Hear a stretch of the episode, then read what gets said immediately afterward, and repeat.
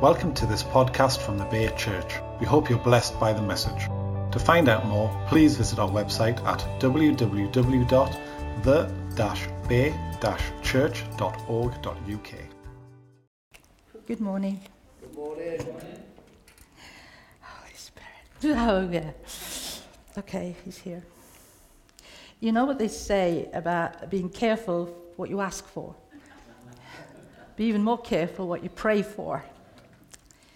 And for instance, in yeah, 2016, I said, Lord, refine me. Bring forth the gold. Obviously, still working on that. And last year, I said, Lord, I want to be stretched. I want you to stretch me. Well, this is the day of stretching. My prayer for this year is Dear God, please don't give me all I ask for.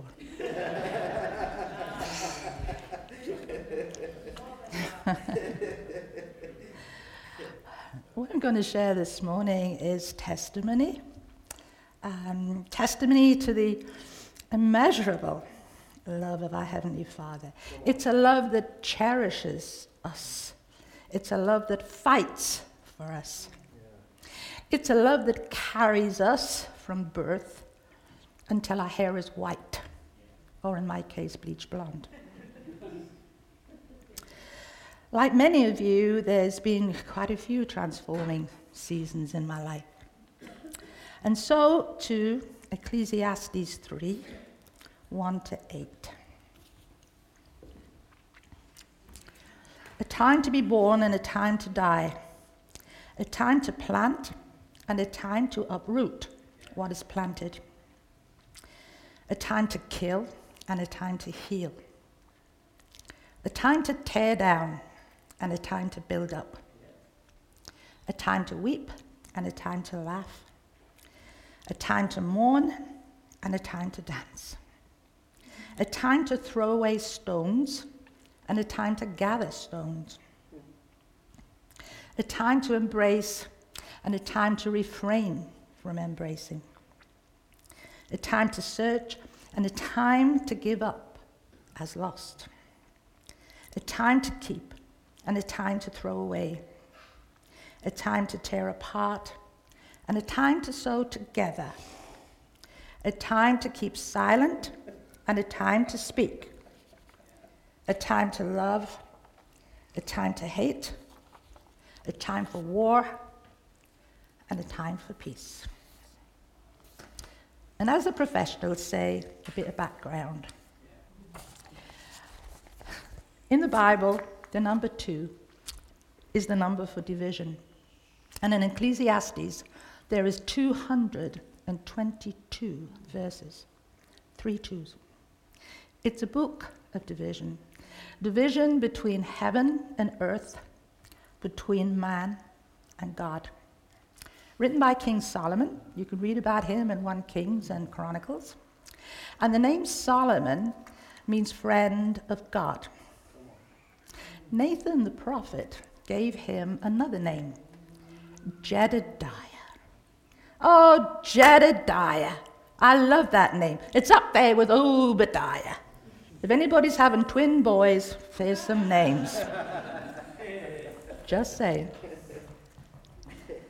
God so blessed Solomon great knowledge, understanding, great wealth, great wisdom. And people, including royalty, came from distant lands to draw from this well of wisdom. And we can be those wells of wisdom. The Bible says you don't have because you don't ask. And Jesus himself said in Matthew 7 Ask and keep on asking, and it will be given. Seek and keep on seeking, and you'll find. Keep knocking, and the door will be open.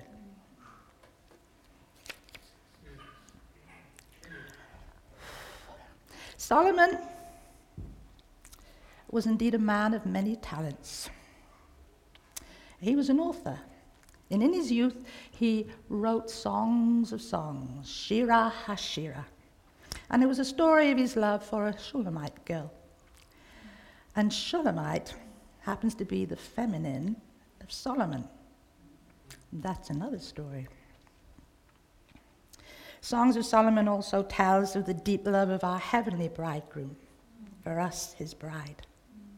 Throughout his middle years, Solomon wrote Proverbs, and in his latter years, Ecclesiastes. He was indeed a man who had it all 700 wives and 300 concubines. Say no more. He was the golden boy who made good until, as we read in 1 Kings 11:4, in his old age, they, his foreign wives, turned his heart to worship other gods instead of being completely faithful to the Lord his God as his father was. So by the time that Solomon wrote Ecclesiastes, he'd gone from being the golden boy to a brassed off old man reflecting on life.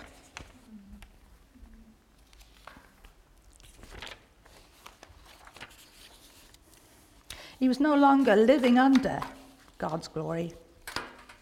He was living under the sun, the world, relying on worldly wisdom.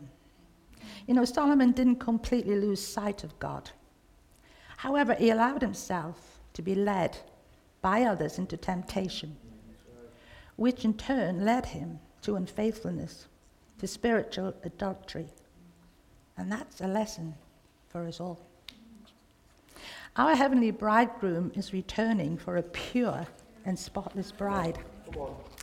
And it is up to the bride to make herself ready for his return, just like the five virgins. To live in that reverential, awesome fear of God. You know, the Lord hasn't given us an overcoming life.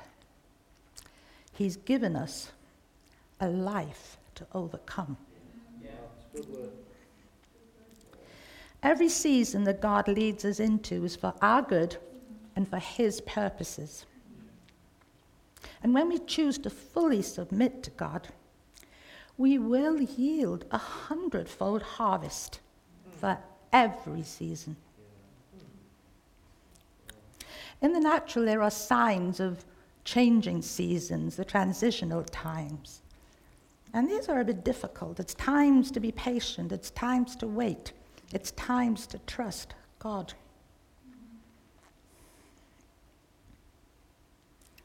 And you know, for instance, it wouldn't make one iota of sense to be standing in the middle of winter, knee deep in snow, dressed in shorts and swimwear. And it wouldn't make no sense to be in the middle of summer wearing wellies and woolies. We have to be ready. A time of war and a time of peace.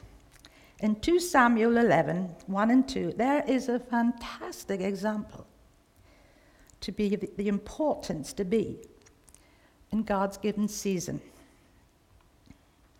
It reads, It was the spring when kings normally went out to war. It was a season of war. And King David, the great warrior, sent out his armies. But where was he? He decided to stay home.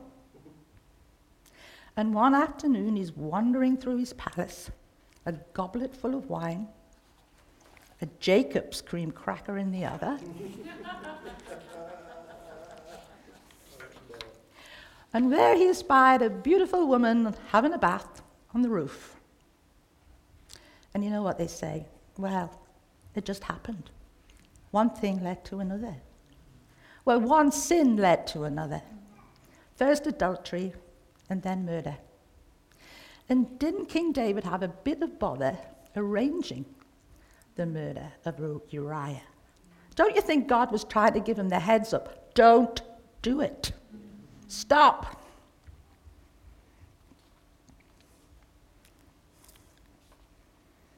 The time of peace only came to King David after Nathan the prophet pointed out his sins. And I'll thank God for the good forgiveness of sins. But you know, sins have consequences, and some of them are very costly. They were to King David and to his future generations. A time to be born and a time to die. Out of the 14 opposites in this list, these first two are the only ones in which we don't have a choice. Life and death are in the hands of God, and only He knows the when of it. That's why we have to be always ready. A time to plant and a time to harvest, sowing and reaping. You know, our lives on earth are a God given time to plant good seeds, to live out our lives in the commandments that Jesus gave us, to love the Lord our God with all our hearts, all our soul, and all our minds, and to love each other as ourselves. And then we will reap a good harvest. It's written in 2 Corinthians 5:10, "For we all must stand before the Christ to be judged. We will each receive whatever we deserve for the good or evil we've done in this earthly body." A time to scatter stones and a time to gather stones together. This immediately made me think of when God scattered the Israelites, his precious stones. And we're now living in the time of God's promise, for indeed he is gathering his precious stones back to the land he gave them. Woo! Oh. A time to embrace and a time to refrain from embracing.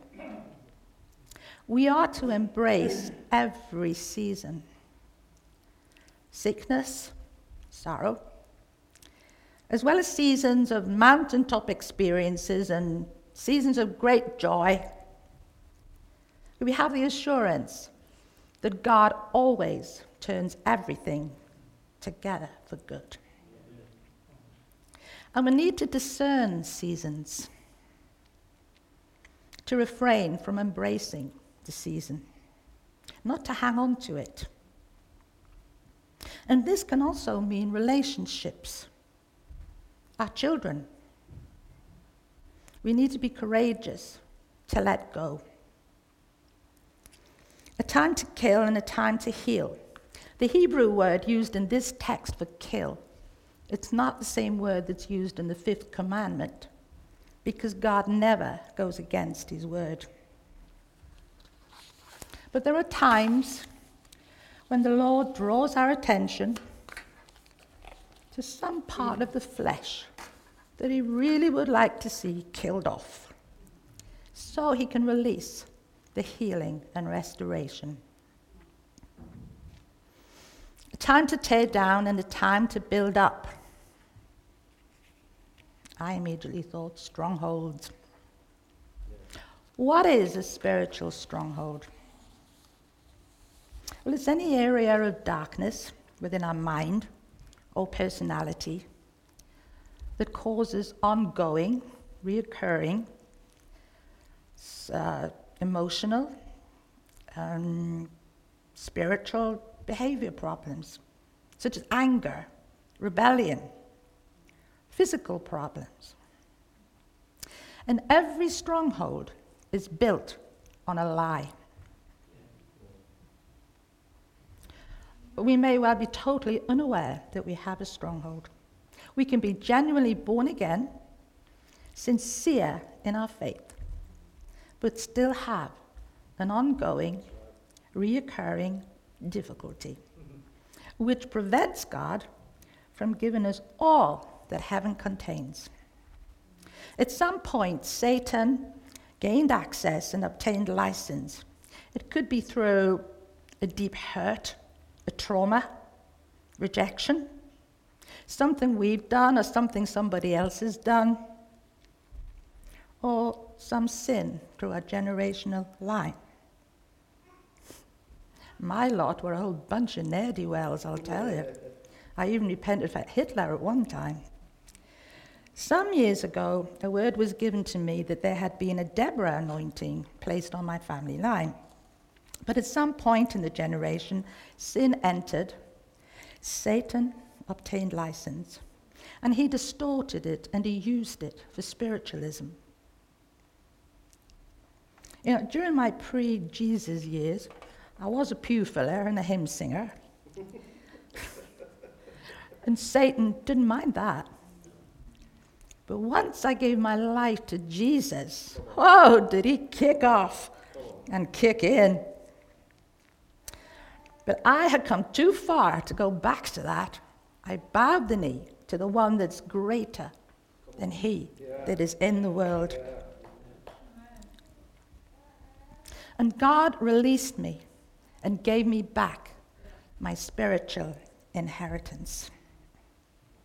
And we can all be free.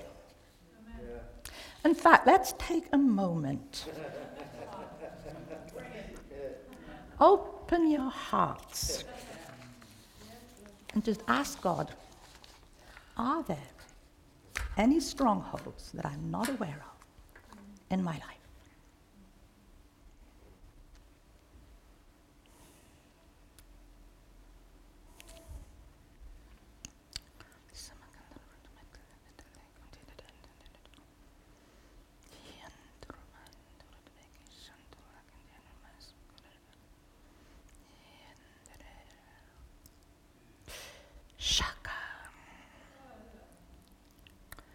Father God, you are the God who demolishes strongholds. Enable us to cast aside all fear and pride, to humble ourselves, so that we can live in the joy of your freedom yeah. that your healing brings and your restoration. And all God's children said. Amen. Amen. Now, you can go and see Susan Moore She'll whip up a sozo form for you. a time to keep and a time to throw away. About, I think it was about two years ago in a conversation, the Lord said to me, You know, everything you learnt in the early years wasn't wrong. It was for that season, though. That's right. And I'm doing a new season, yeah. and I know you've perceived it. Yeah. So it's time to throw some things out. And it's not easy, and I'm still doing it. So, you know, ask God, is there anything I need to throw out? Especially any religiosity that can hide. So that God can bring in the new. I've also learned in this season that um, it isn't just for within the walls of the church. I mean, John O'Connor's testimonies just really uplifted my heart. A time to mend, tear and a time to mend. I think perhaps Solomon was referring to the practice of, you know, they tear their clothes as a sign of mourning. And uh, he would be aware of this because his father, he, he practiced this. And then it's over. A time to be quiet and a time to speak, and I think I'll be working on this one until he beams me up.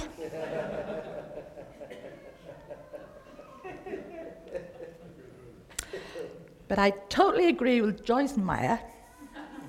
Do not be eager to give your opinion, and especially when somebody asks for it, because bet your bottom dollar you won't say what they want to hear.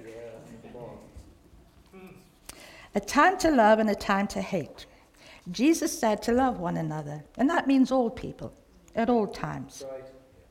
And I think there are seasons when God gives us opportunities to show a greater measure of his love. You know, whether it be a cuddle when someone's emotionally upset or practically. And yeah, we're all to hate sin, injustice, poverty, hypocrisy, persecution, you can tell my pet ones, um, hate, hatred.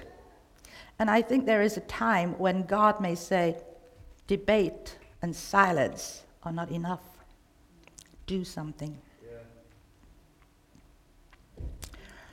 Actually, I'm a late bloomer. I didn't give my life to Jesus until I was 45. And that took a supernatural encounter. It was on the 21st of September, 1991. Yes, next month I'll be 27, which is actually the reverse of my chronological years, but there you go. Five days in, I knew I was in a war. I'm flat out on my carpet, losing my mind. And I just shouted out, Jesus, without even knowing the power of his name. And Satan's icy whisper said, I may have lost you, but I'll get at you through your son. And oh goodness, did I have to be a fast learner. I spent the next 10 years, it was a season of hands on combat training. Because as time went on, Satan launched another attack. I think they call it a pincer movement, I don't know. But you know, Jesus never, never loses a battle. No matter how long it takes, he never loses a battle. And I did see the victories of both, eventually.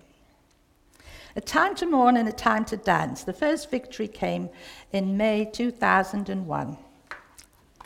My son Damien and I went down the pub and his first words to me was, It's a good job you're sitting down, Mum. And as on many previous occasions, I braced myself. and I said, Yes, son.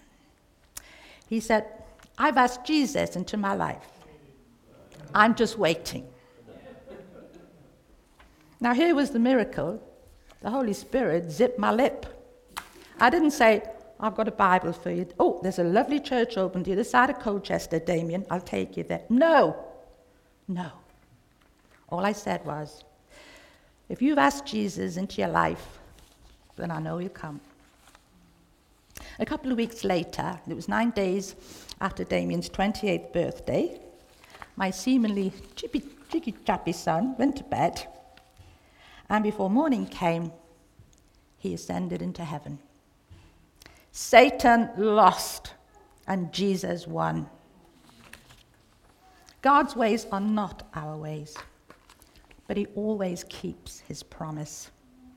And in 1993, while praying for Damien, the Lord gave me a promise from Job 22. It was a Rhema word, and again, I didn't even know what a Rhema word was.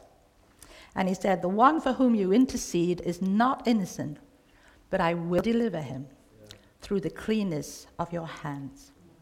So I just want to say to you hang on to every promise God's given you. Maybe it won't turn out the way you feel, but He will keep His promise. And the very morning that Damien ascended, the Lord gave me a picture. I was in a room, and all his friends were there, and I was distracted. And there, there was a little green knoll, and Damien standing there waving and right beside him was Jesus with his arm across his shoulder. And the Lord gave me three beautiful words I've got him. I've got him. He also gave me the scripture, Isaiah 57 1. Good people pass away, the godly often die before their time. No one seems to care or wonder why. No one seems to understand I have rescued them from the evil to come. I personally think there are worse things than death for those that are in Messiah Jesus. He told me he would lead me through the valley of Baca, as written in Psalm 84. Now, Baca is a very dry, barren place, and it's where pilgrims go through. And as they journey through, and their faith grows, they become place of springs. And God releases the early rains from heaven, the blessings. And it says they go from strength to strength, increasing in victories and power. And each of them appears before God in Zion. Now, Damien wasn't the first premature death in our family. And as time went on, the Lord revealed to me There was a generational stronghold because of sin, and Satan had license, including self sacrifice, child sacrifice. He then Lord, the Lord led me to uh, train in a ministry called Restoring the Foundations, which is focused on deliverance from generational strongholds, including spiritualism, Freemasonry.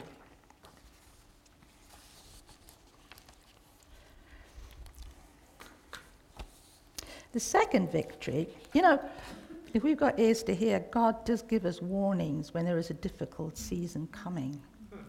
And in 1997, I was given the word in Hosea, Hosea 12, which includes the valley of Achor being turned, you know, trouble, being turned into a door of hope.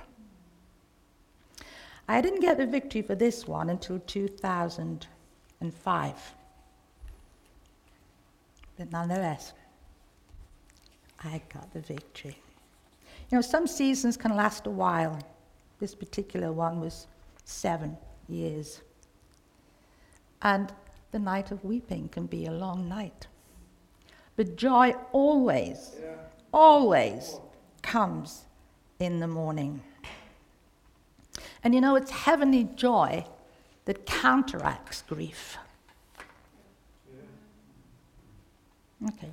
In fact, I just want to declare the joy of the Lord over this church. I declare the heavenly joy to break any lingering grief in the mighty name of Jesus.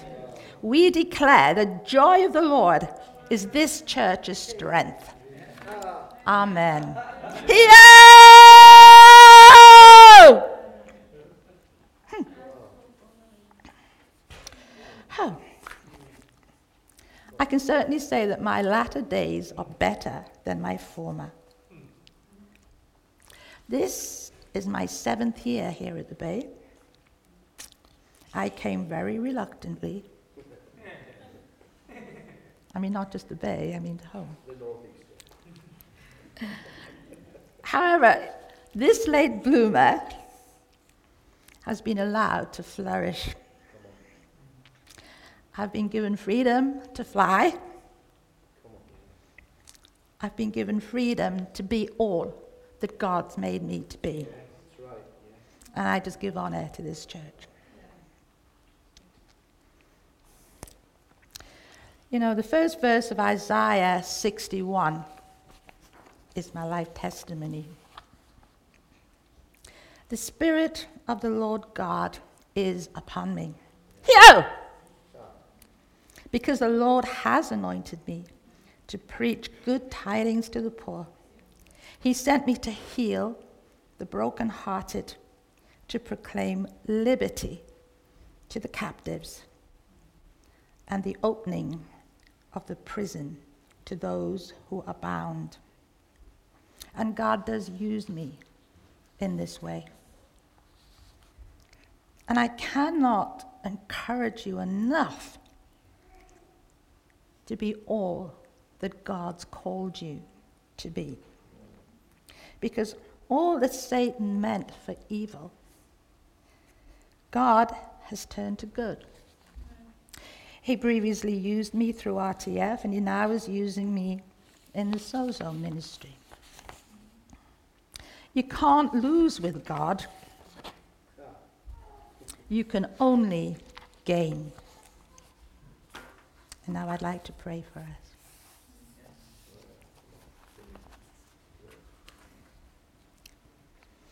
Father God, I do give you thanks for this part of your body, the Bay Church. I give you thanks for the leadership, for the trustees. I give you thanks for every person here.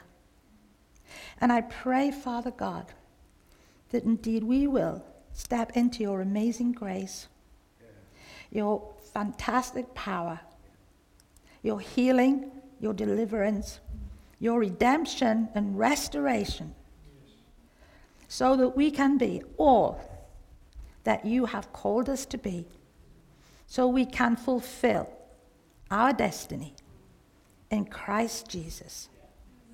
Amen.